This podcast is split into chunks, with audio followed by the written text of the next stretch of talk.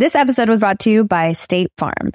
Buying a house in twenty twenty-four can be something extremely joyful, but also extremely stressful when you think about all the paperwork that you have to file.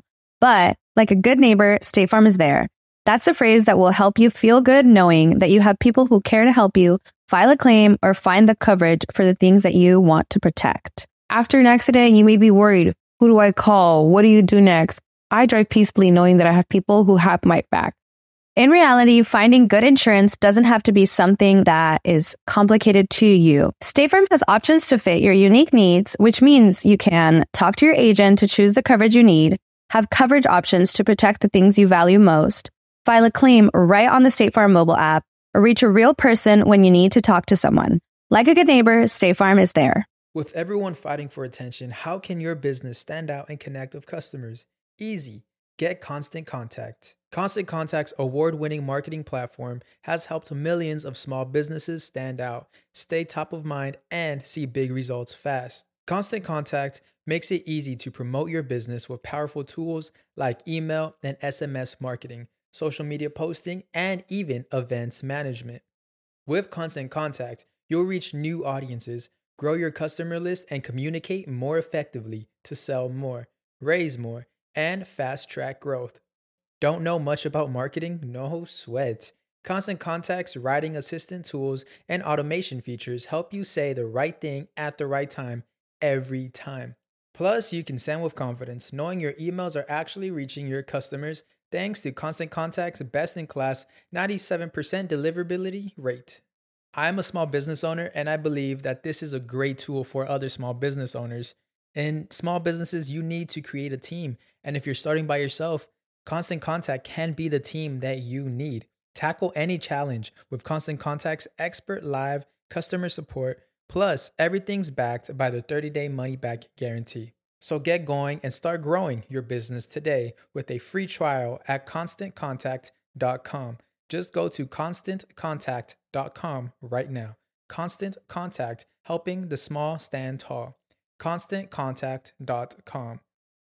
Estás escuchando El Dolop, parte de Sonoro y All Things Comedy Network. Este es un podcast bilingüe de historia americana en el que cada semana yo, Eduardo Espinosa, le contaré un suceso histórico estadounidense a mi amigo José Antonio Badía, que no tiene idea de qué va a tratar el tema. Así es, sí, este, la gente está en shock porque sí, te vas. Ajá. Pero nomás me voy de El Dolop en persona. Ajá. Volveré. El Dolop continúa siendo la magnífica curiosidad, a veces horrorífica, a veces espléndida cosa que es. Y Brian, no hay nadie mejor para eso. Van a haber otros proyectos, pero aquí seguimos trabajando uh-huh. para ustedes. Así es. Entonces, este, como este es el último episodio de Badía, vamos a hablar de un tema que tiene que ver con algo que le gusta mucho. Oh. Ah, los lonchecitos de nieve de Derrick Queen. ¿Podría arruinarte los lonchecitos de nieve de Derrick Queen antes de que te vayas? ¡No! no te... ¡Ah! ¡Ay, güey! ¿Qué clase de niños en China? Pero sí, todos los que crecieron con los foldercitos de Lisa Frank y eso, espérense unos meses. Oh my oh. God. El agua con radio funcionó bien hasta que se le cayó la mandíbula. ¿En qué ojo me pongo el parche? Malditos salvajes incultos. Pagaba veinticinco centavos a los niños de la localidad por cada perro o gato que le llevaran. No, espérate, ¿qué? El parque se hizo consciente, el parque probó la sangre, güey. Yo necesitaba más. ¿De qué se va tan? Lo bueno es que nada más te trabas cuando lees, ¿verdad? Sí, sí, sí.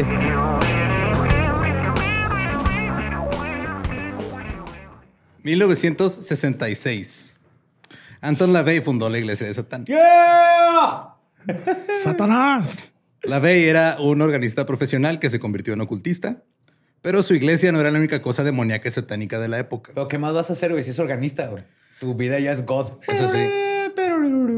¿Qué sigue? Te haces satanista. Pues sí. Era, supuestamente era organista en un circo. Ajá. Pero pues eso dijo él. Sí, ¿qué tanto puedes? Sí, que eran de esos órganos que eran, que están como que en el, que en el, en el tren de esos gigantes que eran con literal con muchas tuberías de tren. Ajá. O tal vez eran órganos de sus enemigos. Simón.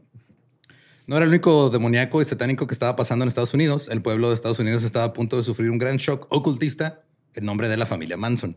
Oh, yes. La familia Manson emprendería una famosa ola de asesinatos durante el verano del sesenta y nueve en Los Ángeles. Ya lo hemos hablado en Leyendas Legendarias. Charles Manson era entonces el hombre al que había que temer. La nación quedó conmocionada por la naturaleza ritualista de los crímenes.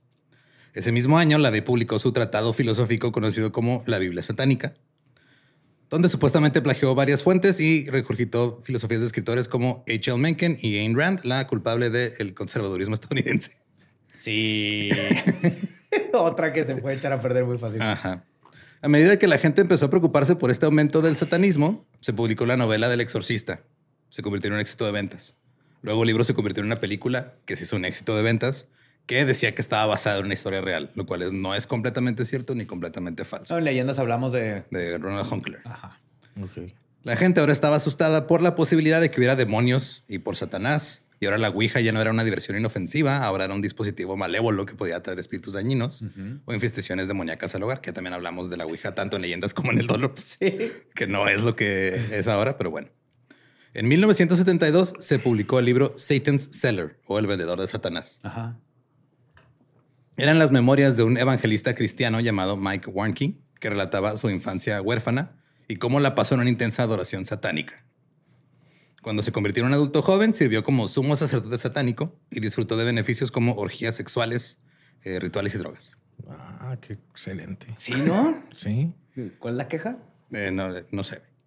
Dijo que presidía rituales satánicos que incluían hechizos mágicos y la invocación de demonios, y la gente religiosa se lo creyó todo. En tres meses se convirtió en un éxito de ventas. En mil novecientos setenta y cinco, Warnke lanzó un álbum en vivo llamado Alive, donde era más una, como una conferencia Ajá.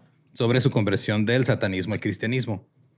Todo lo relatado en el libro quedaría completamente desacreditado, pero no hasta veinte años después. God damn it. Lavey publicó otro libro llamado Rituales Satánicos. También impulsó la afirmación de que los oscuros rituales ocultos eran ahora parte rutinaria de la vida de muchos estadounidenses. Ok. Te levantas a las seis de la mañana, güey, tu jugo verde, tu corredita de veinte minutos. Y alabar a eh, Satán. Claro que alabar sí. Alabar a Satán y luego apostarle al mercado. Ajá. Ajá. Sí. Matar cabras. Matar cabras, claro. No, no, los satanistas no están a favor de eh, hacerle daño a animales. Ah, entonces son los posers. Ajá. Sí. En los años setenta, un grupo de ex satanistas autoproclamados decían que el mundo estaba gobernado por cultos de rituales de brujos y brujas satánicas. Estaba... Beyoncé. Beyoncé, Taylor Swift. Ajá. Güey, ¿qué pedo con la gente que ahorita está diciendo que Taylor Swift es una, un operativo de la C I A? ¿Sí sabes eso? No. Bueno, ya pero... la han cambiado varias veces, pero dicen que a Taylor Swift este, la plantó la C I A y que su relación con Travis Kelce es todo un pedo, este, es una conspiración de la izquierda, güey, para que te, Travis, este Taylor se vuelva más famosa todavía y luego durante el Super Bowl diga voten por Biden. No mames. ¿Qué digo? El Super Bowl fue ayer, no sabemos, lo estamos grabando antes, no sabemos si ya pasó o no. Si eso hizo la C I A, Ajá. están cabrones, güey, pensar tan a futuro, güey. Ajá. Viva el amor y por cierto, voten Biden. Pero sí, aparentemente toda, toda la carrera de Taylor Swift hasta ahora son Black Ops. Ajá, son Black Ops de la C I A. En fin. Eh, estaba John Todd, quien dijo que había nacido en una familia satanista y que había sido brujo mientras servía en la marina. Estaba Herschel Smith, quien comenzó a incursionar en el satanismo cuando era un adolescente. Y finalmente dijo que se ganó el apodo de el Skin Eater. Oh, el devorador de la piel. El tragapiel. Órale. Es un horrible apodo, pero... Ajá, pues cada sí. sí, porque piel de dónde, de la verga. Uy, sí. Aparentemente de todos lados, wey, porque se comía pedazos de su propia piel y cualquier pedazo de piel que la gente le daba. Güey, aparte de chupar varitas ahí en la marina no te hace mago, güey. Nomás te la pasaste bien, bien vergas. Ajá. Uh-huh. Uh-huh. Okay, güey, déjame ver tus dedos a ver si tienes pellejito. Oh, estás bien rico. Y luego estaba David Hansen, un profesor de gimnasia de preparatoria que estaba aburrido con su vida. Y una noche vio a un satanista en la televisión y pensó que eso sonaba genial. Dijo que comenzó una noche que estaba viendo la tele, vi un satanista predicando y comenzó a ir a una iglesia satánica en Thousand Oaks, donde hacían orgías todos los sábados. Okay. Los sábados. Sí. Todos los sábados llegabas a decir, la actividad es de la iglesia satánica esta semana. El viernes vamos a adorar a Satán. El sábado vamos a tener la orgía. Domingo uh-huh. voleibol. Sí, domingo voleibol. Y, y lavandería. Vamos a lavar todas las toallas y las sábanas. Sí, sí. Wow. Dice que adoró al diablo durante dos años y luego se convirtió al cristianismo. Al igual que el autor de Satan's Cellar, todos ellos habían crecido en el sur de California, donde Manson había dejado una marca bastante extraña en el cerebro de la gente. Uh-huh. Cada uno de estos eh, muchachos dijo que tuvo experiencias de conversión que hicieron que sus historias fueran muy atractivas para los cristianos. Había un güey que se llamaba Smith Tord, que compró un Witchmobile. Third. Third. Que literal compró un, un... Era como una van, güey, un carro que... Bruja móvil. El Bruja Móvil, ajá, que construyeron sus hermanos cristianos. Era una exhibición itinerante de antiocultismo compuesta de parafernalia de brujería. O sea, mi, mi sueño. Ajá. Iban a crear todo lo contrario si de niño hubiera visto eso. No, sí. Es el de niño ahorita. Sí. Ahí viene el de las paletas. Ah, no, es el de la, el, el, el, el de Bruja Móvil. Y ahí va el Badía. ¡Ay! ¡Traen escobas hoy! Traen gatos disecados o frascos con becerros. Ahora, todos ellos este, estaban... Eh, bueno, este vehículo estaba diseñado para educar a los cristianos sobre las trampas y los peligros del ocultismo. Ah, miren, cuidado con el ocultismo. Hay orgías los sábados. Los domingos juegan voleibol y bingo. Y se ponen a lavar la ropa. Ahora, todos ellos estaban vinculados a la nueva derecha cristiana fundamentalista en ascenso. Todd contó con el apoyo de Jack Chick, quien este, utilizó las... Eh, perdón, Todd. Este, utilizó las dimensiones de Todd para crear folletos tipo cómics que atacaban el satanismo y les podías dar a los niños. Uh-huh. Si tenga, mijo, su cómic de el sacerdote que no le va a hacer nada malo nunca. Pero el diablo sí. El diablo sí. Sí. Y los niños dicen, ¿quién es este güey con alas y cuernos? Está bien padre. ¿Qué es lo que pasa? Ahora, el otro güey, este John Todd, se hizo pasar por un experto en satanismo para la comunidad cristiana evangélica fundamentalista. Iba y daba conferencias a todos lados como un experto, alertaba a la gente, les contaba sobre la infancia que se había inventado, como un ejemplo de cómo el verdadero satanismo estaba en acción.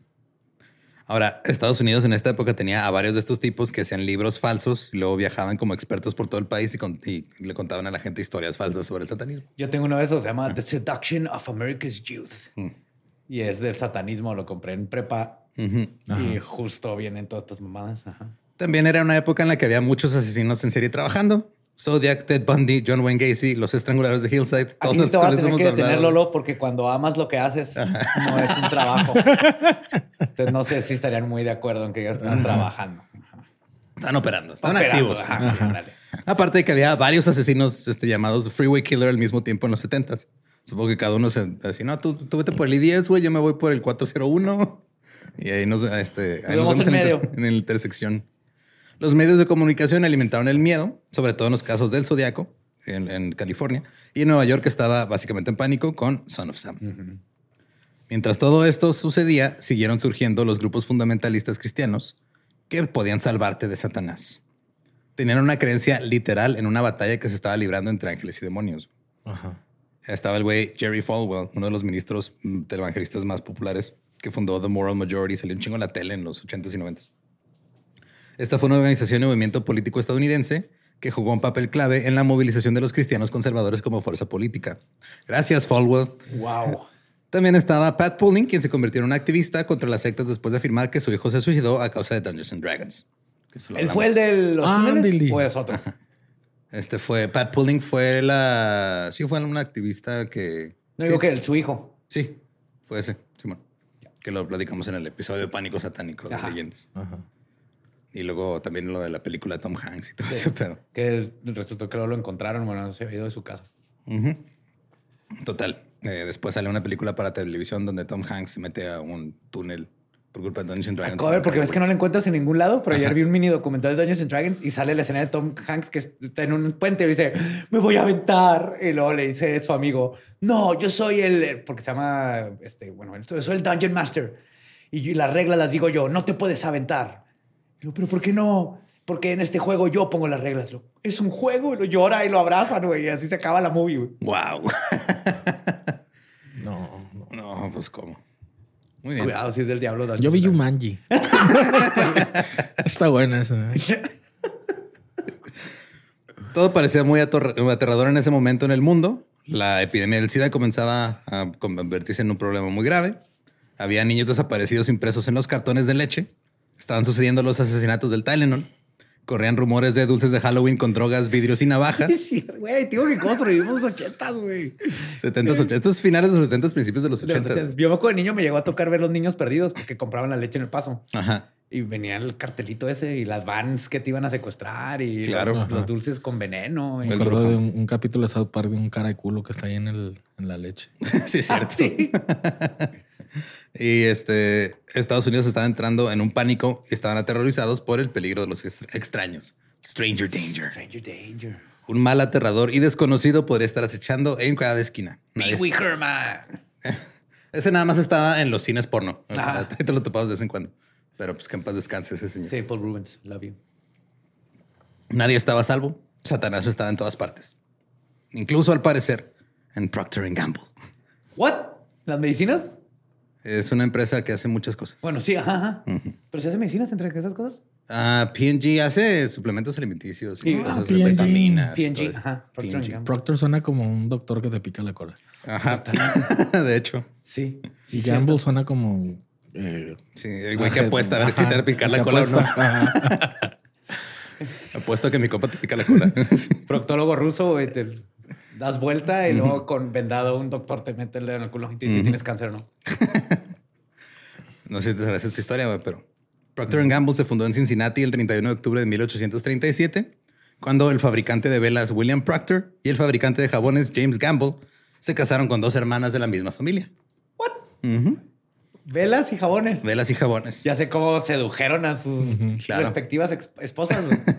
Su nuevo suegro convocó una reunión y comenzó a William y James de que se convirtieran en socios comerciales. En mil ochocientos cincuenta y nueve, las ventas ya habían alcanzado el millón de dólares. La empresa ganó un contrato para abastecer al ejército de la Unión durante la Guerra Civil y siguió creciendo. Para mil ochocientos ochenta, Procter and Gamble tenía un nuevo producto, un jabón económico que flotaba. Se llamaba Ivory. O marfil. Ajá. Ey, antes se tendía, güey. Antes se tendía el jabón. ¿El ¿Cómo jabón? Que flotabas en el agua? Sí, güey, en el agua. Ah, yo me lo imaginaba en el aire. Dije, güey, pinche fantasma el jabón, oye. Pinche tecnología, ajá. ¿Cómo la perdimos? Ajá, pues dije, así, así pues construyeron uno, las pirámides, güey. Pues que huele, oye. Le ponían jabón ya flotador. No me tengo que agachar en la cárcel porque me, me, me la piquen, güey. Ya solito. Sí, sí ya flota el güey con la fuerza. Ahora, eh, William Arnett Procter estaba a cargo. Les dio a los uh, trabajadores una parte de la empresa, así como este, Boeing aquí en México, ajá. para que este, fuera menos probable que hicieran alguna huelga. Mm. Y tuvo razón. Resulta que cuando tratas bien a la gente de tu empresa, no se van en tu contra. ¿Qué, qué cosas? La empresa construyó cada vez más fábricas en Estados Unidos porque la demanda de sus productos era muy alta. El logotipo de Procter and Gamble fue creado por error, básicamente. Ajá. Por primera vez. Cuando los trabajadores del muelle de la empresa comenzaron a marcar las cajas de velas con una estrella. Y alrededor de la estrella encerraron un círculo. Oh, my God. Ok, yo creo que ya sé para dónde va esto. Ajá, Ajá aquí. Entonces, Ajá, sí. aquí, aquí este es el primer logo de Procter and Gamble aquí en la mesa. Wey. A la empresa le gustó que, que los empleados estaban haciendo esto. Dijeron, ah, vamos a llevarlo un poquito más allá. Entonces hicieron un círculo un poco más grande con trece pequeñas estrellas en, en el círculo, una por cada una de las colonias originales. Y en mil ochocientos setenta y cinco alguien decidió que la cara de la luna debería estar ahí también. Entonces ahora era un círculo con este, una luna a un lado, si la, como de lado, si, dando la cara y viendo trece estrellas. Trece estrellas y vamos a poner aquí a un lado una orgía de vírgenes y una cabra. Nomás por si las dudas. Por si, por si se ofrece, sí. Porque las vírgenes representan la puridad y la, la cabra está cute. Unos cuernos, póngale unos cuernos también.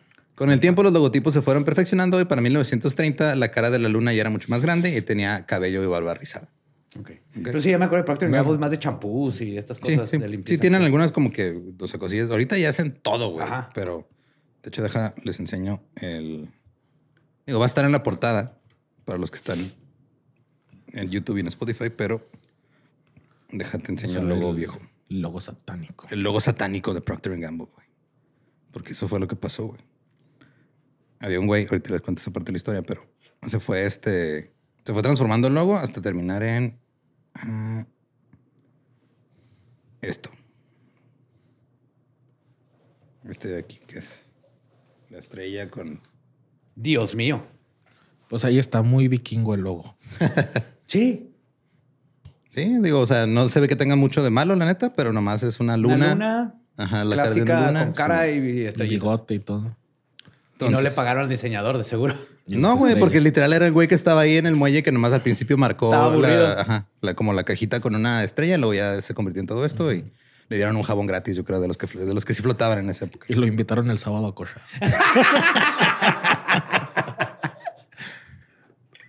No llegues tarde. Trae tu toalla.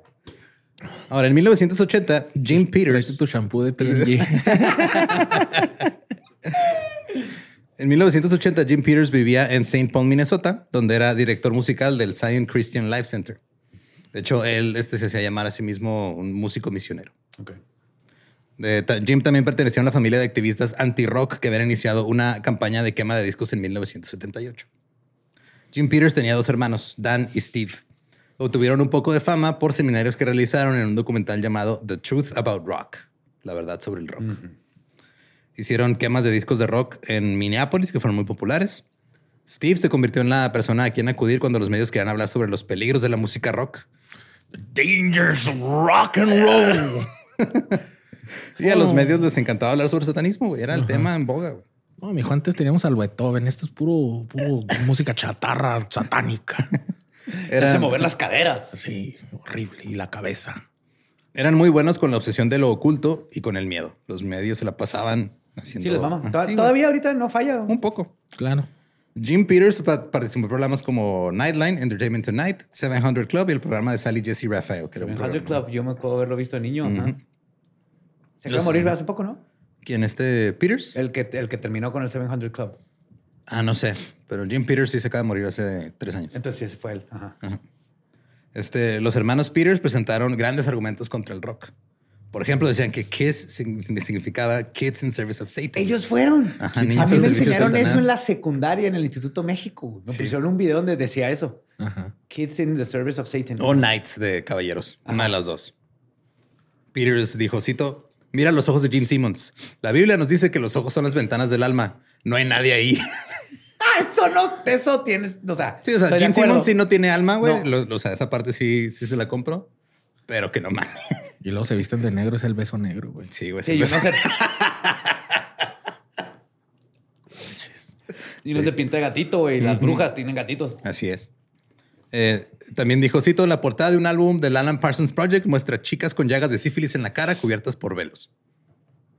¿What? ¿Y? ¿Y? ¿Qué tiene malo? También tenemos episodios del sífilis, tanto en Leyendas como en Dolop. Ese es el crossover así eh, más épico. Sí, has, has hecho mucha referencia. Sí, sí. Sí. Si este es el primer episodio que están escuchando, tienen un chingo de tarea.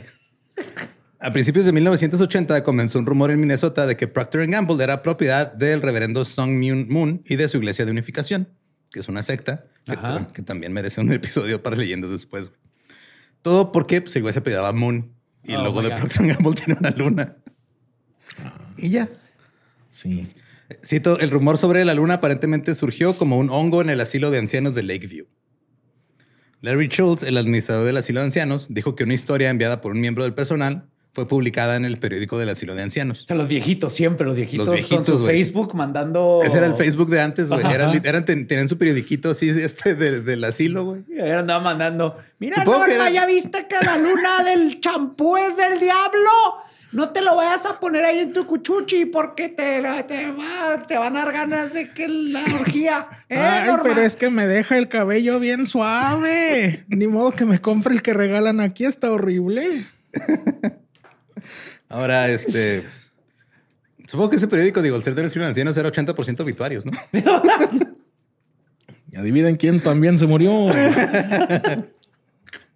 El periódico también afirmaba que la iglesia de la unificación controlaba Procter and Gamble y su prueba era que había una luna creciente en el logotipo de la empresa. Esto llevó a la conclusión muy lógica de que los seguidores de Moon eran dueños de la empresa y luego se corrió la voz desde el asilo de ancianos hasta la población de Minnesota. Okay. Los rumores sobre boicotear a Procter and Gamble comenzaron a extenderse por todo el estado. Se convirtió en un problema tan grande que la compañía sintió que tenía que responder públicamente. Un portavoz dijo que no eran propiedad de nadie asociado con el reverendo Moon y que la luna en el logo era solo parte de una antigua marca registrada de hace cien años, que algunos miembros de la, emple- de la empresa ni siquiera sabían de dónde había venido y que pensaban que todo esto era una tontería. Ahora, la historia del logotipo de Procter and Gamble apareció en las noticias de Minneapolis, donde vivía Jim Peters. Oh, oh. Al cabo de una semana, el Star Tribune informó que a muchas personas religiosas locales se les había asegurado que los seguidores de Moon no eran propietarios de la empresa, pero que había algo más siniestro. Cito, desde la publicación de ese artículo el viernes pasado, varias personas han llamado y han escrito al Tribune para decir que saben de buena fuente que el símbolo de Procter and Gamble en realidad es un símbolo satánico y que el mismo símbolo está en la puerta de una iglesia satanista en Minneapolis o en Saint Paul. Una persona llamó al periódico y dijo que obtuvo la información de personas de su iglesia que asistieron a una reunión sobre los males de la música rock. Oye, esta... Norma, mira, estoy leyendo que con este champú que quita lágrimas, te las quita porque te, te quita tu alma y ya no puedes llorar. Y esto lo están haciendo los niños. Le vendes tu alma al diablo. Uh-huh, Norma, sí. Pero entonces, ¿estaba en Indianápolis o estaba en la otra ciudad del, del este? Es un rumor, buena de esa. Y es... no se parece el logo. O sea, o sea se, se lo inventaron así. Vamos de... a decir que sí se parece. Vamos a decir que se parece, pero primero que nada, o sea, empezó Digo, el rumor. Es una luna de... creciente, güey. Uh-huh. Todas son igualitas. Como decir que el número dos de aquí se parece al número dos de Nueva York. Sí, es que uh-huh. a veces pasa que te avientas un logo y resulta ser que era de otra empresa. Eso sí. Uh-huh. ¿Te ha pasado? Sí. Bueno, un compa en la, en la universidad sacó su logo de, de, de ahí, de un taller de, de, la, de la universidad. Y, y otro cabrón más hipsterzón le sacó que era de una televisora española. Y, ah, ándale, hijo de su puta madre. Güey. Ay, güey, muy ¿Sabes bien. quién eres? Ajá. Uh-huh.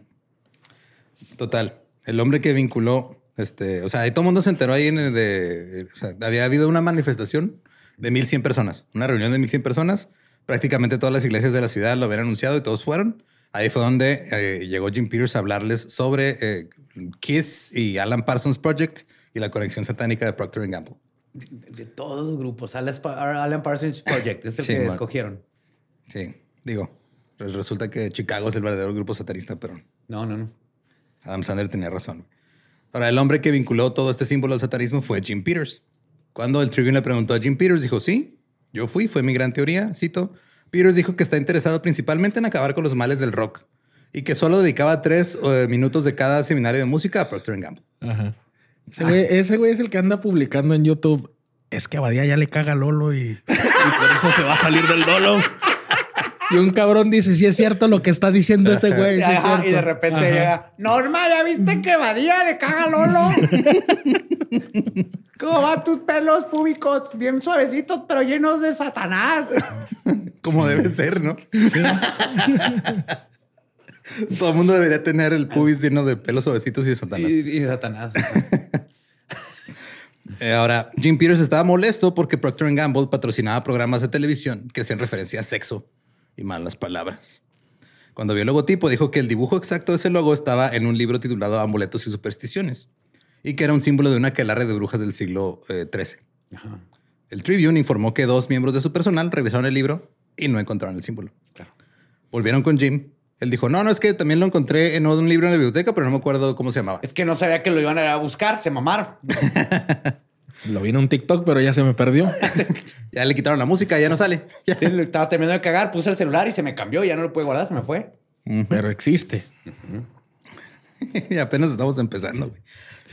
Ahora, eh, luego Jim dijo que una librería local tenía la media luna sobre su entrada y que el, eh, era propiedad de, cito, el número dos al mando de la brujería blanca. Oh, ok. O sea, había una librería donde había una persona que era... No era el, el güey al mando, era una persona... Un segundo. Era, era la brujería de la blanca. No era la morada, la verde, la kaki. No. Era, era, la era el Dwight. De la, el Dwight. De la, era el Dwight de la brujería blanca. blanca. El Tribune investigó e informó que el símbolo era una luna creciente sin rostro, enmarcada por un rectángulo y que estaba sacado de un almanaque. Ajá. El propietario dijo que él no tenía nada que ver con la brujería ni con el satanismo. El Tribune volvió a hablar con Jim y él les dijo, es que yo le mandé tres cartas a Procter and Gamble pidiéndoles que me explicaran su símbolo corporativo. Y siempre me mandan la misma carta, así como que es una copia de, de otra carta donde Imagínate, me explican cómo surgió el símbolo. Imagínate, así que Bobby, ya sé que tiene otras cosas mejores que hacer, pero sigue escribiendo este pendejo. ¿Le puedes mandar la copia esa que tenemos nomás para explicarle? Hijo Ajá. de su... Que, que hace cien años un güey se le ocurrió pintar algo en una caja. Y ahora están chingue, chingue, chingue, chingue. Sí, o sea, literal era una hoja membretada ya, o sea, pre, este, prescrita que nomás le mandaban otra la misma copia. Güey, si es que me están ocultando la verdad. Uh-huh. Ay, lo que pasa cuando le contestas a un troll. El Tribune contactó a Procter and Gamble y ellos dijeron, no podemos hacer nada de estos rumores. Cito, la gente creerá lo que quiera creer. Sí, ya. Fuck. Era el año de mil novecientos ochenta. El país se, seguía atravesando un pánico satánico. Pero con tantas cosas de qué preocuparse en cuanto a la influencia de Satanás y con casos tan graves como los rituales satánicos en las guarderías, cual también se habla en el episodio de Pánico Satánico de Leyendas, el rumor de la conexión del logo de Procter and Gamble con Satanás fue perdiendo fuerza. Parecía que Procter and Gamble tenía razón. La gente creía lo que quería y no había nada que preocuparse. Pero luego llegó octubre de mil novecientos ochenta y uno. No, no. Ahora comenzó en la costa oeste, en California, Oregon y Washington. Las llamadas comenzaron a inundar Procter and Gamble. eran personas que decían que nunca volverían a comprar Procter and Gamble debido a su conexión con Satanás. ¿Qué pasó? Las llamadas aumentaron a dos mil por mes. La gente estaba furiosa, güey. Bobby, sorry, güey. Esas cosas importantes. Voy a tener que contestar estas pinches llamadas, güey. Y mientras tanto en México, así que... Etos, el dios, que al revés se pronuncia azote. Vivirá por siempre. Limpiando la ropa de los mexicanos. Y nadie lo sospechó jamás, güey. Nadie, güey. Esa madre lava todo, güey. Sí. Ajá. Menos el cabello, aparentemente, porque Gabe me regañó cuando le uh-huh. dije que... Me, es que dejó uno en el baño, creí que, pare, que era para el cabello. No sé, ese creo que no te los dejaba. Era color sabrositos. Negro, aparte. Era otro color. No era el rosa. No, era un, era un... Yo no vi que me hiciera nada malo, la neta, pero me dijo... Era ¡Ah! Un jabonzote negro. Ajá. Muy bien.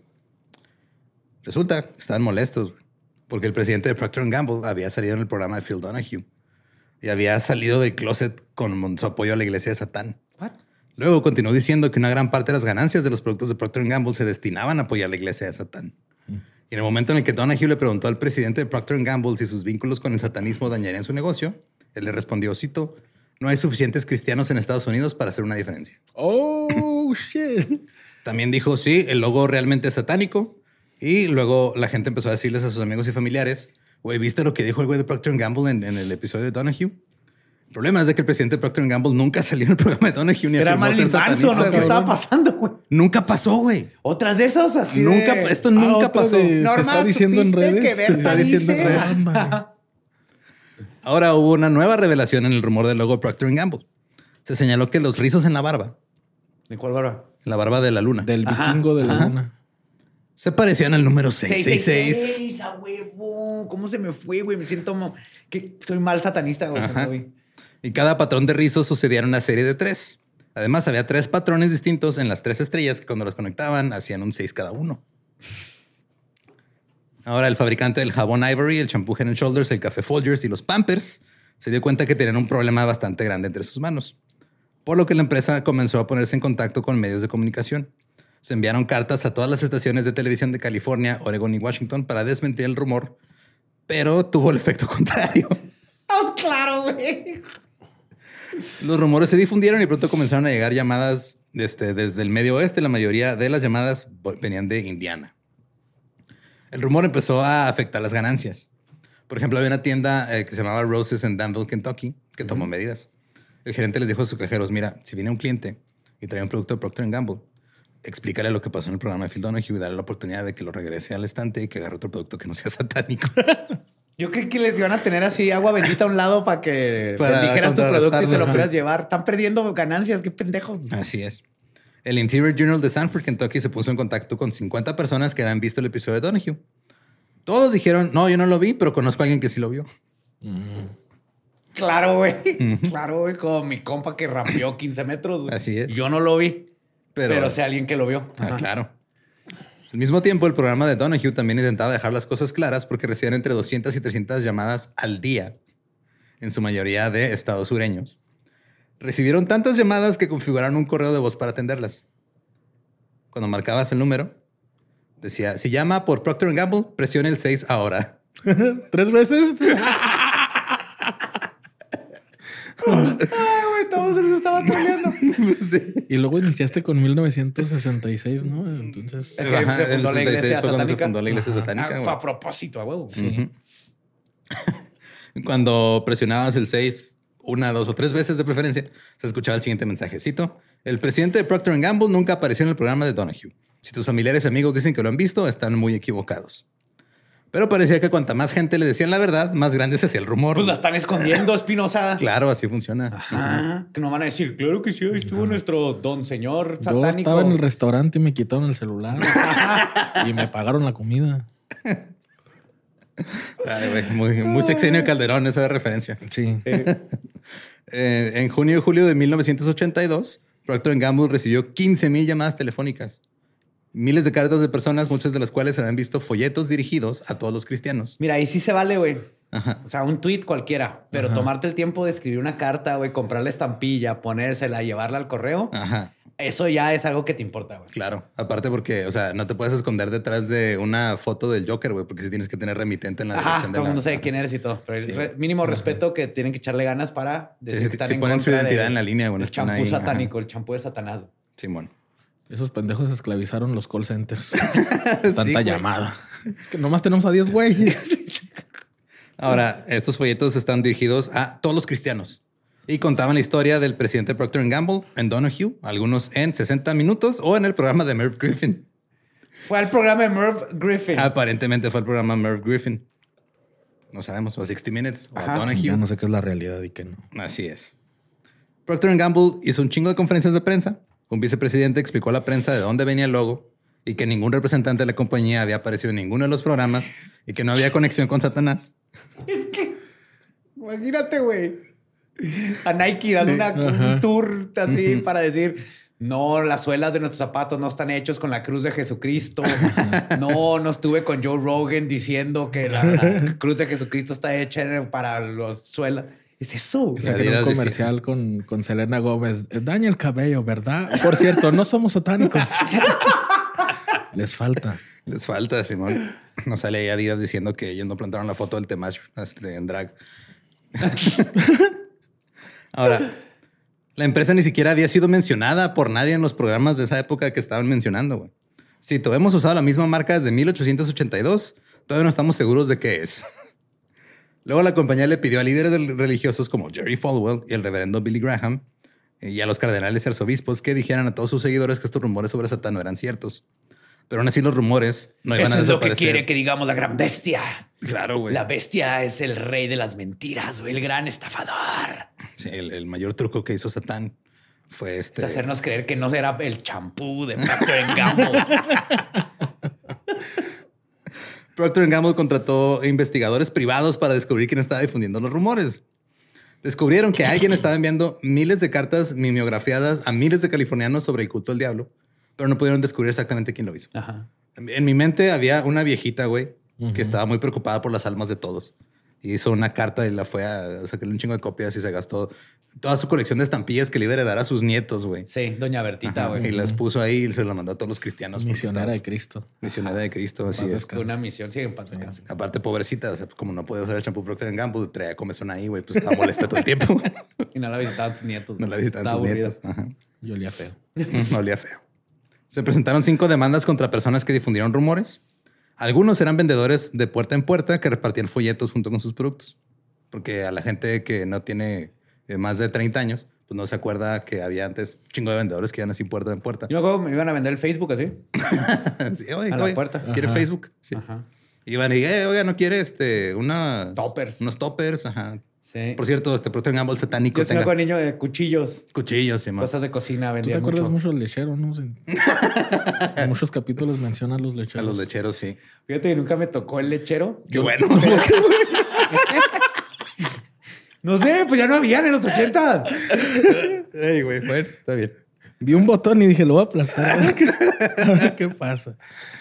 Sí, yo, yo lechero nomás vi en El Chavo del Ocho, pero en persona nunca. No, no tampoco. Nomás sabía lo de que el lechero era como que el que, el que tenía sexo con las esposas. O sea, sale en referencia en Goofy, güey, cuando Goofy abre la puerta y sale el lechero y le da un beso y dice, ah, qué amable. Si te pones a pensar, pues no estaba esperando que saliera Goofy a recibir. Uh-huh. ¡Oh! La entrega. ¡Oh, no, no lo he pensado! ¡Sí es cierto! Sí, güey. Pero ahorita que lo pienso, se me hace asqueroso que antes te dejaban leche en la puerta, güey. Creo que todavía sigue siendo... leche ahí afuera de tu casa. Ajá. Llegaste dos horas tarde y Ajá, tiene estaba... dos horas ahí. Esa sí, madre, güey. No, Así no es. Sirve. Ya no sirve. Entonces, este, una de las personas que difundió el rumor era un meteor, meteorólogo de Atlanta que se llamaba Guy Sharp. A Guy Sharp le habían entregado un volante y luego él seguía repitiendo las acusaciones cuando daba discursos en Atlanta. Él afirmaba que Procter and Gamble le daba su diezmo del diez por ciento de la iglesia de Satán. Y todas las demandas se resolvieron extrajudicialmente. Cada acusado tuvo que declarar públicamente que los rumores no eran ciertos. Como Guy Sharp era meteorólogo, tuvo que hacerlo en su segmento en el noticiero de la noche. Y está el güey dando el clima así de, eh, uh-huh. vamos a estar a ochenta grados mañana. Y por cierto, Procter and Gamble no es satánico, eh, se esperan lluvias. Y en el eclipse del diecisiete de abril bajará la nueva venida de Jesús. Sí, porque además de ser meteorólogo, este, Procter. Guy Sharp era pues, un religioso fundamentalista y también era vendedor de Amway. Sí, aparte el champú que no te da lágrimas, eso no es lo que quiere Dios, güey. No. Tienes que sufrir, güey. Es que, uh-huh. yo insisto, el champú para, eh, o sea, el, el champú sin lágrimas, este, está robándoles a los niños eh, una formación de carácter muy, sí. muy importante, güey. Sí. sí. Ya T- tener que decidir con... entre Ajá. quemarte tus retinas o poder observar el payaso que va a salir de, Ajá, de abajo. De, del, de abajo. Del eso a mí me así formó uno de los caracteres sí, bueno. más fuertes que tengo. Ahora que pensándolo bien, creo que estábamos bien así, ¿no? Sí. Ahora, eh, este, los esfuerzos de Procter and Gamble dieron frutos en algunos lugares, especialmente cuando Jerry Falwell y otros eh, evangelistas más famosos parecieron sofocarlos. Pero cuando sofocaron un rumor, aparecía en otro lado, güey. Continuó durante años. Hubo otro gran estallido de rumores en Nueva York en mil novecientos ochenta y cinco. Comenzaron a aparecer folletos en las áreas metropolitanas y luego Procter and Gamble tuvo que hacer otra conferencia de prensa el diecisiete de abril del ochenta y cinco en Nueva York. What? Había recibido cinco mil seiscientas llamadas en marzo del ochenta y cinco sobre sus actividades satánicas. El sesenta por ciento eran de Nueva York, Nueva Jersey y Pensilvania. Y esto es pre-internet. Sí, güey. Uh-huh. Procter and Gamble estableció un número gratuito para atender las llamadas, que todavía funciona. Es el ochocientos, trescientos cincuenta y cuatro, cero cinco cero ocho, pero ya nada más es una línea de servicio al cliente. Ah, ya no te hablan de Satanás. Ah, ya, no. Yo, no, ya, ya no te tienen que justificar. Sí, que era el mismo no mensaje satánicos. de antes de este pedo no es cierto, güey. Oh, este, my God, te acabas de hablar. Para escuchar el aviso de privacidad, marque uno. Para escuchar que no estamos aliados a la iglesia de Satán, marque dos. Español, marque tres. El número aún este, ahí sigue, pero pues ya nada más es una línea normal. Procter and Gamble contrató ahora a dos agencias detectives, una de los cuales eran los Pinkerton. Ah, y lo voy a decir de mamada, güey. Sí, güey, contrataron a los Pinkerton. No pierdas tus poderes. Los Pinkerton, no mames. Para averiguar sobre los rumores. Y un vicepresidente le dijo al New York Times, cito, ¿sabes lo difícil que es pelear contra un rumor? Ya estaban no hartos, güey. Se te pela, él lo tenía ya en la esquina. Y de repente doña Bertita se lo llevó. Uh-huh. La arquidiócesis de Newark envió cartas sobre los folletos a las iglesias, advirtiendo que, cito, algunos grupos en nuestras parroquias están haciendo circular un rumor falso. Jerry Falwell emitió una declaración. Cito, las personas que han pasado gran parte de los últimos seis años atacando a Procter and Gamble por su logotipo corporativo podrían aprovechar mejor su tiempo luchando contra problemas reales y graves de nuestra sociedad.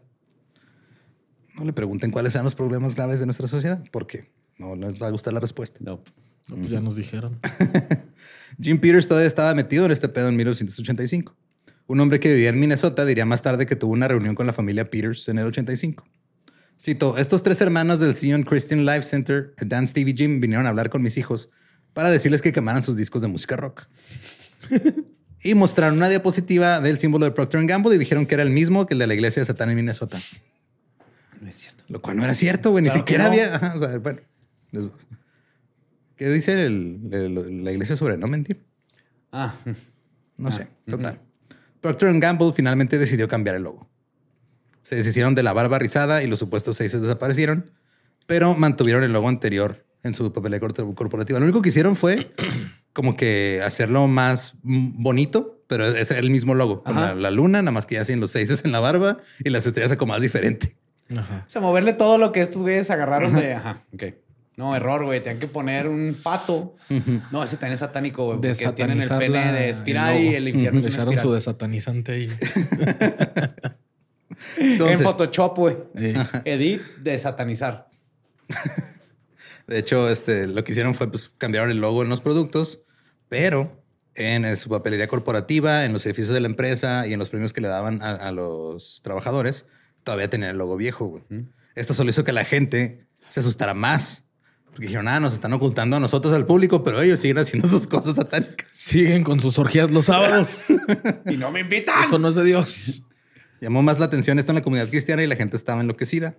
Los cristianos estaban tan preocupados que en abril de mil novecientos ochenta y seis, el fiscal general de Dakota del Sur emitió un comunicado de prensa a los medios estatales recordándoles que ningún ejecutivo de Procter and Gamble había vendido su alma al diablo.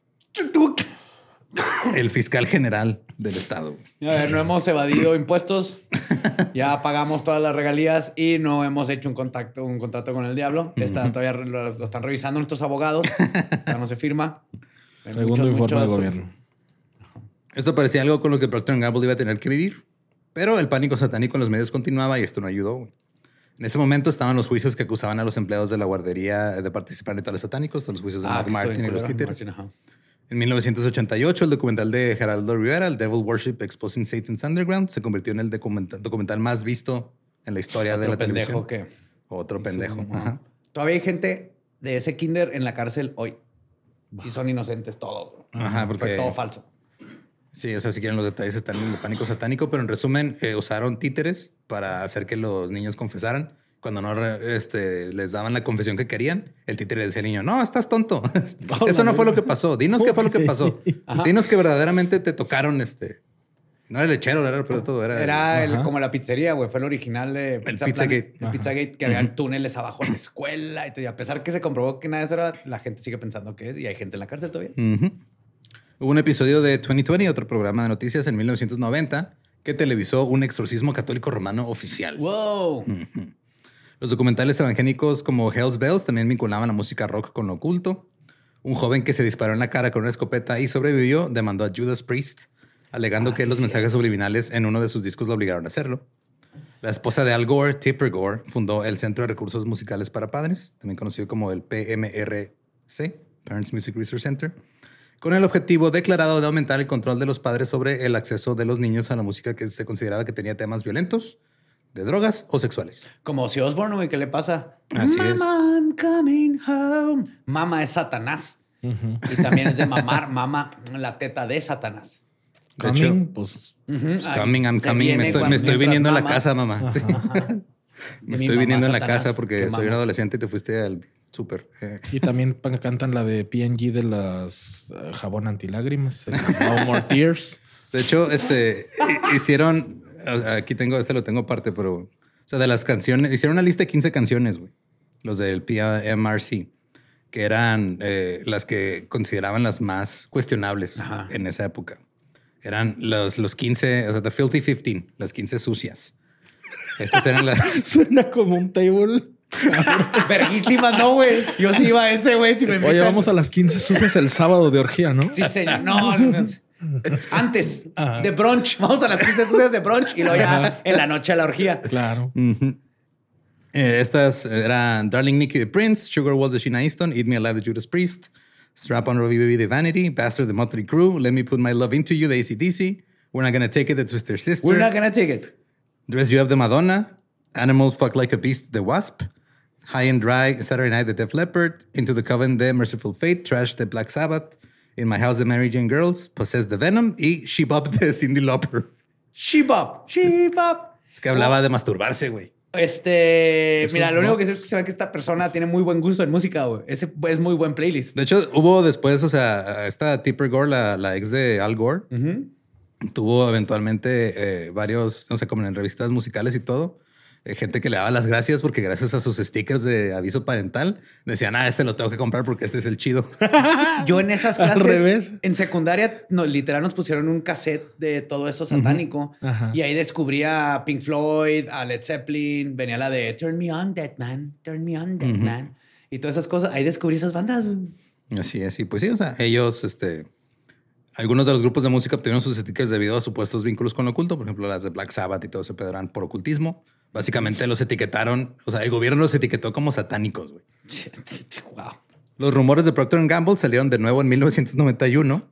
El Washington no. Post publicó una historia sobre cristianos en Maryland que difundieron folletos indicando qué productos de Procter and Gamble debían boicotear debido a sus inclinaciones satánicas. Venían cuarenta y nueve productos en total. Ok, voy a, voy a escoger un producto, le voy a inventar esas cosas y voy a aventar panfletos en la iglesia que está por mi casa. Ajá. Y vamos a ver qué pasa. Hay que escoger un producto. No un producto lo vamos a decir aquí, pero okay. vamos a hacer un experimento social, güey. Está bien, está bien divertido esto. Ahora, este, el reverendo Jay Hurley de la iglesia bautista Greenbrier dijo que un amigo suyo, que era capellán del ejército, le dio una copia del volante. Era el mismo volante con la información del programa de Donahue que no existió. Este güey distribuyó copias a su congregación de setenta miembros. La única cosa que cambiaba del volante es de que decían que lo, el programa de Donahue acababa de pasar el primero de marzo del noventa y uno. Ok. Se le cambiaron la fecha. Ah, ok. Era lo mismo. La forma de revisar. ¿Eh? El de hace un chingo de... Sí, güey. Sí. Le dijeron, ah, y como Donahue seguía al aire. Ajá. Y como no... aparte que no había internet como lo conocemos para checar. De todas maneras, nadie checa nunca nada. Uh-huh. Por eso ahorita todavía en internet te pueden decir algo y nadie va a Google a ver si es cierto. Si eres el primero Funciona. que lo dice y lo dices con seguridad, la uh-huh. gente te lo va a creer. Uh-huh. Uh-huh. El programa que realmente se emitió el primero de marzo de mil novecientos noventa y uno en Donahue era titulado ¿Cómo engañar a su cónyuge y no ser descubierto? Era el temach de antes, ¿no? Ajá. Era el temach de antes. El temach de antes. Modo guerra, compa. Algunas personas estaban tristes por tener que luchar contra Satanás en ese momento. Por ejemplo, el diácono George Schneider dijo que le dolía cuando se llegaba al seven eleven y tenía que elegir una nueva marca de jabón. Cito: nací y crecí con el jabón Ivory. Tengo la piel sensible y es un buen producto.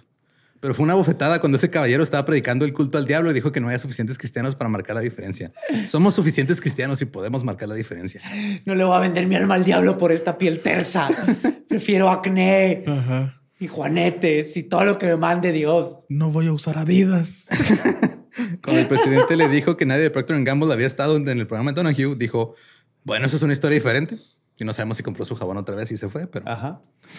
En ese momento, Procter and Gamble había presentado catorce demandas por difamación contra quienes difundían los rumores.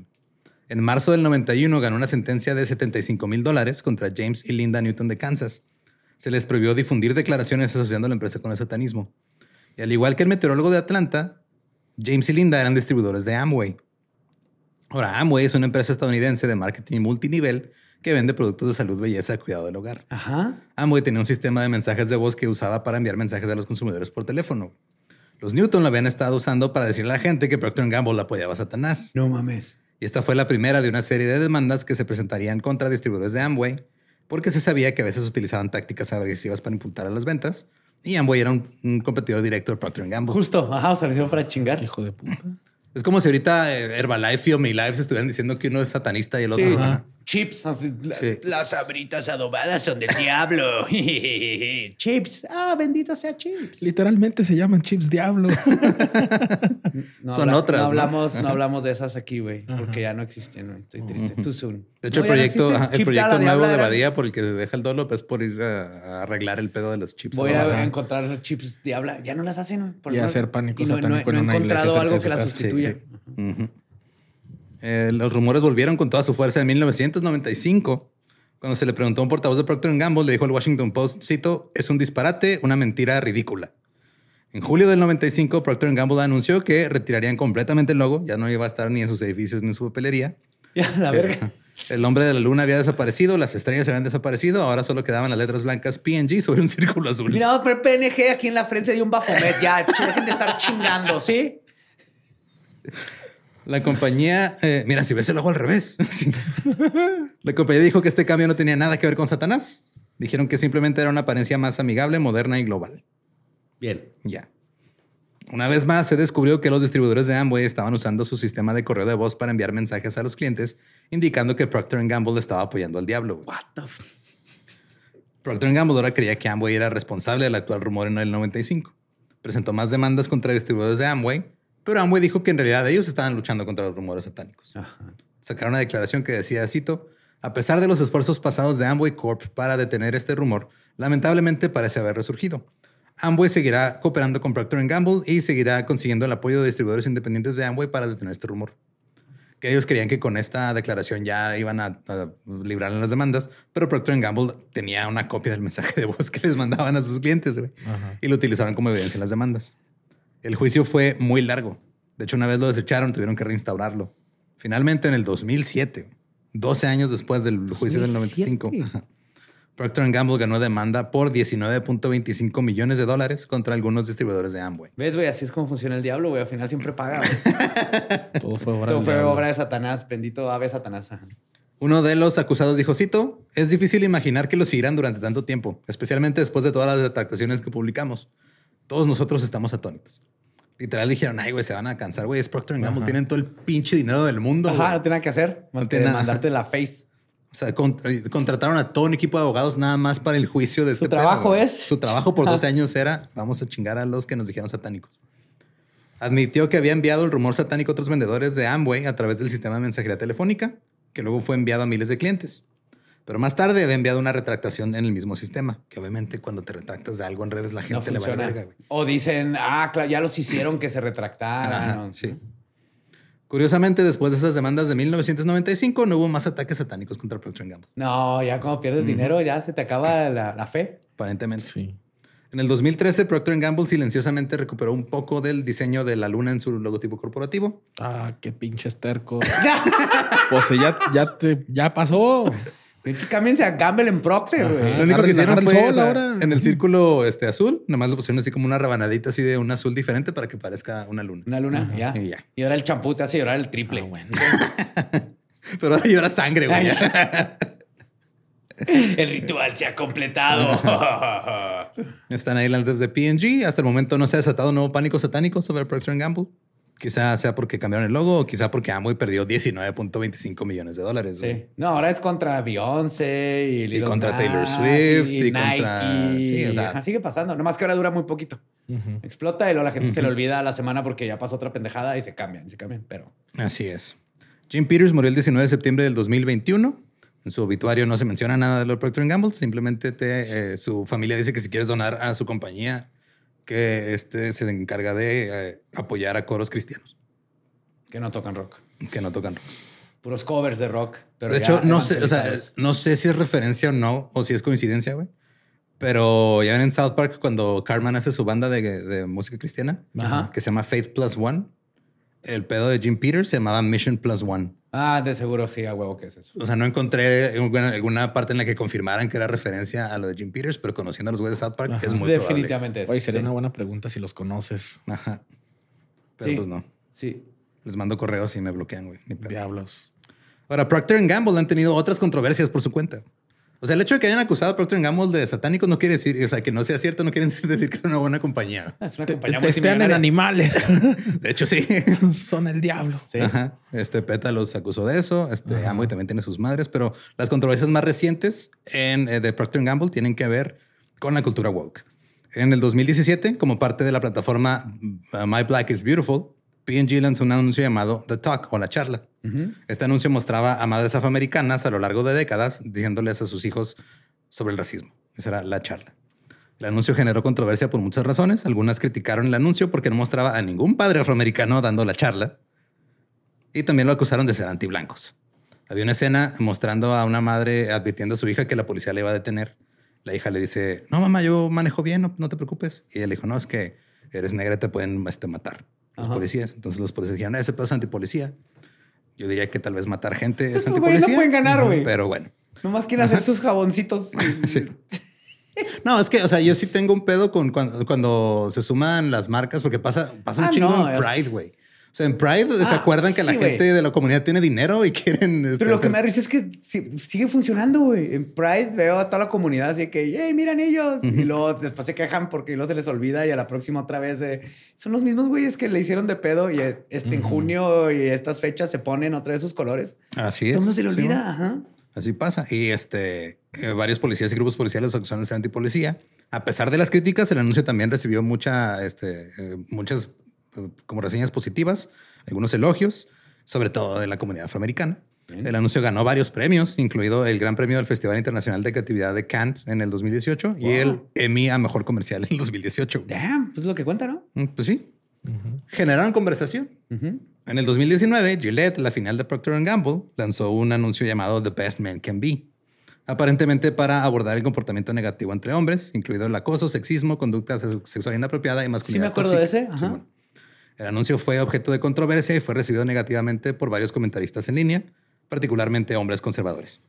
Sí, eran hombres diciéndole a hombres que le, sí, que, que le bajaran su pedo. Sí, bueno. Uh-huh. Uh-huh.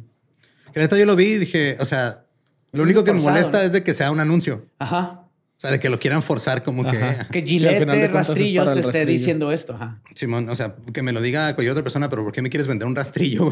Exacto. O sea, estaría chido que lo sacaran ajá. nomás. Así, voy a pagar para que salga este comercial. Uh-huh. No estoy vendiendo nada, uh-huh. ni, ni sabes qué es. Simón. Nomás crear conciencia. Pero es, mira esta cosa bien vergas. Oye, ¿ya la de... viste? Ah, rastrillos Gillette. Oye, ah, después de rasurarte, podrías lavar los trastes, ¿eh? Podrías lavar los trastes. Yo tengo Gillette, güey. ¿Qué hago, güey? No, ya, ya valiste madre. Pues sí, ajá, ya valiste madre. Ajá, no es parte del problema. Podrías ajá. este, lavar los trastes con un jabón Ivory ahí, que ahí flota. Tiene, ahí tiene el oro el número para que les marques y les digas si sí, te man. estás rasurando con el diablo, güey. Ajá. Algunos comentaristas liberales elogiaron la campaña, otros sintieron que la empresa matriz de Gillette, Procter and Gamble, debería haberse centrado en abordar la igualdad de género dentro de su junta directiva o de eliminar el impuesto rosa, que es cuando los, los, los mismos productos, nomás porque son rosas, cuestan más dinero. Ajá. O sea, un rastrillo para mujer y un rastrillo para hombre. Yo lo sé porque yo a veces compro los rosas porque están más vergas y salen más caros. Ajá. Uh-huh. Es la discriminación de precios basada en el género. Ahora, Amway ha sido investigada en varios países por supuestas prácticas de esquema piramidal. Nunca ha sido declarada culpable, pero ha pagado decenas de millones de dólares para resolver estas demandas. Algunos grupos de distribuidores de Amway han sido acusados de utilizar tácticas de culto para atraer nuevos distribuidores y mantenerlos involucrados y comprometidos. Uh-huh. Estas acusaciones incluyen una actitud paranoica hacia personas internas que critican la investigación, eh, la organización, perdón, eh, seminarios y mítines que se asemejan a reuniones de avivamiento religioso y una enorme participación de los distribuidores a pesar de que realmente no están ganando dinero. Damn. O sea, es, un, es una estafa piramidal con culto en algunos lugares. Porque Amway funciona igual que... Pero no son satánicos, esas... no hay pedo. No son satánicos. No, ellos no. Uh-huh. Eh, un examen de los registros fiscales del setenta y nueve y el ochenta en Wisconsin mostró que la gente que se dedicaba a ser distribuidor de Amway informaron una pérdida neta de novecientos dólares en promedio. O sea, no estaban ganando dinero de Amway. ¿novecientos dólares? Ajá. En el dos mil cuatro, Daily presentó un informe basado en una investigación encubierta de un año sobre las prácticas de Quickstart, que era una filial de Amway. El informe señaló que el distribuidor promedio solo gana más o menos mil cuatrocientos dólares al año. ¿Al año? Ajá. Y que muchos de los distribuidores de alto nivel que se la pasan diciendo, oh, sí, mira, tú métete a vender Amway y puedes este, irte a vacacionar en un yate. Realmente estaban ganando dinero vendiendo libros, cintas y seminarios motivadores, no los productos de Amway. No los de productos Amway. de Amway. Así es. Eso Entonces, es uh-huh. sí, no son satánicas, pero son de la verga también. Esas compañías sí. un, un poquito. Pero pues ahí está. La eh, historia de Procter and Gamble y Satanás. No tenía idea, güey. Yo me lavé el pacabello y ya tenía esos productos. Creo uh-huh. que hasta hacen el aceitito para la piel, para los bebés. Todo ese tipo de cosas, ¿no? Sí, güey. A ver, deja... Porque Procter and Gamble tiene un chingo de filiales. Uh-huh. Pero, sí, son... Eh, lo he llegado a ver en, en, en memes. Q-tips. Sí, son sí. un chingo de empresas. Ajá, ajá. Son Q-tips y todo, todo lo del baño. Está ajá. lleno de Procter and Gamble. No tenía idea que son de los míos. Sí, o sea, Duracell, Febreze, Dawn, Charmin, Olay, Pantene, Pepto, uh-huh. Swiffer, Tampax, Pampers. Mira, si te lo pones Chile, en la Head cara, en la Oral cola, B. en los pezones o en las uñas, es Procter and Gamble. Tide. Sí, güey, lo más probable. El Procter and Gamble tiene un chingo de, de marcas y cosas. O sea, el, digo, eso es aparte, pero si vas a un súper, como el ochenta por ciento de los productos son de cinco empresas nada más, aunque sean treinta marcas sí, diferentes. Sí, no importa ajá. lo que quieras comprar, la misma empresa crea la competencia. Yep. Así es, y las y saben, porque pues una vez, ah, mira, esta es más barata, sí, pero las hacen los mismos güeyes, el dinero ajá. va para ellos también. Pues estos no me caen bien porque destruyen el medio ambiente, voy a comprar ajá. esta, son los mismos güeyes. Son los Oye, mismos y güeyes. El, y el Tide en español, ya ves que le dicen ACE. El ACE. También en español es de esos ah, güeyes. ¿ACE es Tide? Se parece pues es, mucho. Es, es el mismo, mismo pues pinche logo casi. Logo, ajá. Sí, no es, como, es como mi compa, el de la Wash, que se plagió un logo. Sí, consiguió jale tu compa, qué bueno, güey. Espero que... Ajá. Ajá, no sé si sea el... A ver, vamos a ver P and G México. Eh, ¿Qué tanto vende P and G México? Marcas. Latinoamérica. Procter and Gamble. Pues sí son bastantes, güey. A ver, Cuidado al Bebé. Ariel. Tide, ¿no? Tide esa parte, pero Ariel es de Procter and uh-huh. Gamble. Pero te tiene Tide del caro y... Ajá. Downy, ¿ves? Te iba en la cola o en tu cara Las o así. Toallitas en el baño. Always para mujeres, los... Ajá, todos. Head and Shoulders, Herbal Essences, Old Spice... All Spice. All Spice, no. Esos güeyes. ¿Qué crees? Toral B, Scope. Me estoy brincando varias, pero. Ajá, sí, son. Pepto Bismol, Vicks, Metamucil. Un chingo, güey, nomás. Todos esos los hace Procter and Gamble. Ajá. Pero ahí está. Este. doscientos quince episodios. Estuviste aquí. doscientos quince. doscientos quince. Wey. Ajá, y ahora ya le pasas este. A le paso Brian. La batuta oficial. Ajá. A mi Brian. Dame esas manitas. Dame esas manitas, Brian. No te dejes, no te dejes este, asustar por asustar las historias que vas a escuchar de Espinosa. Ah, mira, no. Espinosa con ese y Espinosa que... Ajá, se Espinosa con ese y Espinosa con ese. Se pone más Espinoso. De hecho, me mandó un mensaje y decía, ah, qué chido que va a estar tu hermano en el podcast. No es mi hermano, güey, pero... Ajá. Sí, todo pero lo que bueno, hacemos aquí ajá. es con amor y bien pensado y le vas a hay que distribuir las cargas y todo eso. No tiene sí. absolutamente nada que ver más que con eso. Continúa, uh-huh. gracias por su apoyo. Sigan apoyando no solo el Dolop, sino todo lo que va a ir saliendo de Sin Contexto. Ahí está Leyendas, ahí está todo. Seguimos produciendo lo mejor para ustedes. I love uh-huh. you, always do. Y vamos a seguir aprendiendo de todo lo que nos gusta, les gusta y nos hace hacer. Y para que vayan conociendo mejor a Brian, a partir de la semana que entra, por un mes vamos a estar haciendo episodio normal el, el lunes, un mes malo para los viernes, para que vayan conociendo mejor al Brian y también para que vaya agarrando ritmo. Claro que sí. Porque sí, este, pedo, ajá, sí, este pedo se tarda, o sea, ¿no? Uno no es este... No nace no, no, no, no. hecho para la silla. Sí, nosotros sí, lo hacemos ver fácil. Porque sí, wey, nos tomó pues, cinco nos... años. Ajá. Ajá. Entonces también cuídenlo, así de, ya saben, así como a Borre. Uh-huh. Es un amorcito, hay que cuidarlo. Son así pequeñas es. Joyas que de nos hecho, manda sí. a la tierra del desierto. Se ve comentarios, ah, caro, ¿y este, y este Borre quién es? y, sí. y sí me parezco más al Borre, o sea, quitando lo obvio. Ajá. Este... Pues también tengo mis historias criminales y así. Exactamente. Este, tengo mi barrio. Y eres, pues, la voz, y eres la voz de Jeff. Pues se llama el Brian. Sí, se llama el Brian y modo que no haya saltado. No, no, no.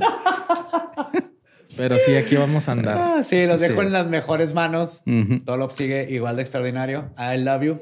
Los voy a extrañar en este formato, pero nos vamos a estar siguiendo en los demás. Y, y en las cosas nuevas. En las cosas nuevas. Así es. Sí, se vienen pues, cosas este. grandes. Esa fue la historia de Procter and Gamble y Satanás. Si quieren escuchar el episodio eh, original en inglés de The Dolop, es el episodio trescientos sesenta y cuatro, Procter and Satan.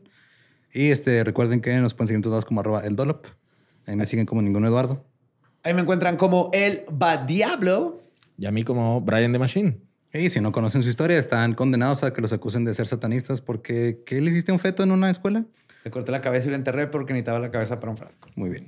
Y yo me rasuro con Gillette. ¿Estás listo para convertir tus mejores ideas en un negocio en línea exitoso? Te presentamos Shopify. Tal vez no lo sabías, pero nuestro podcast More Than Mamis es un negocio y lo empezamos, por supuesto, para desahogarnos y hablar sobre la maternidad, no para convertirnos en expertas de ventas y del e-commerce. Así que sí, necesitábamos ayuda para vender nuestro merch y poner en marcha nuestra tienda. ¿Y cómo suena con Shopify? Llegó otra venta. Shopify es la plataforma de comercio que está revolucionando millones de negocios en todo el mundo. Ya seas un emprendedor desde tu casa o desde donde sea, Shopify es la única herramienta que necesitas para iniciar, administrar y hacer crecer tu negocio sin dificultades. Con Shopify puedo gestionar pedidos, envíos y pagos desde cualquier lugar, brindándote toda la información y estadísticas de tus ventas al detalle. Regístrate para un periodo de prueba con tan solo un dólar al mes en shopify punto com barra sonoro. Todo en minúsculas. Ve a shopify punto com barra sonoro para llevar tu negocio al siguiente nivel. Shopify punto com barra sonoro.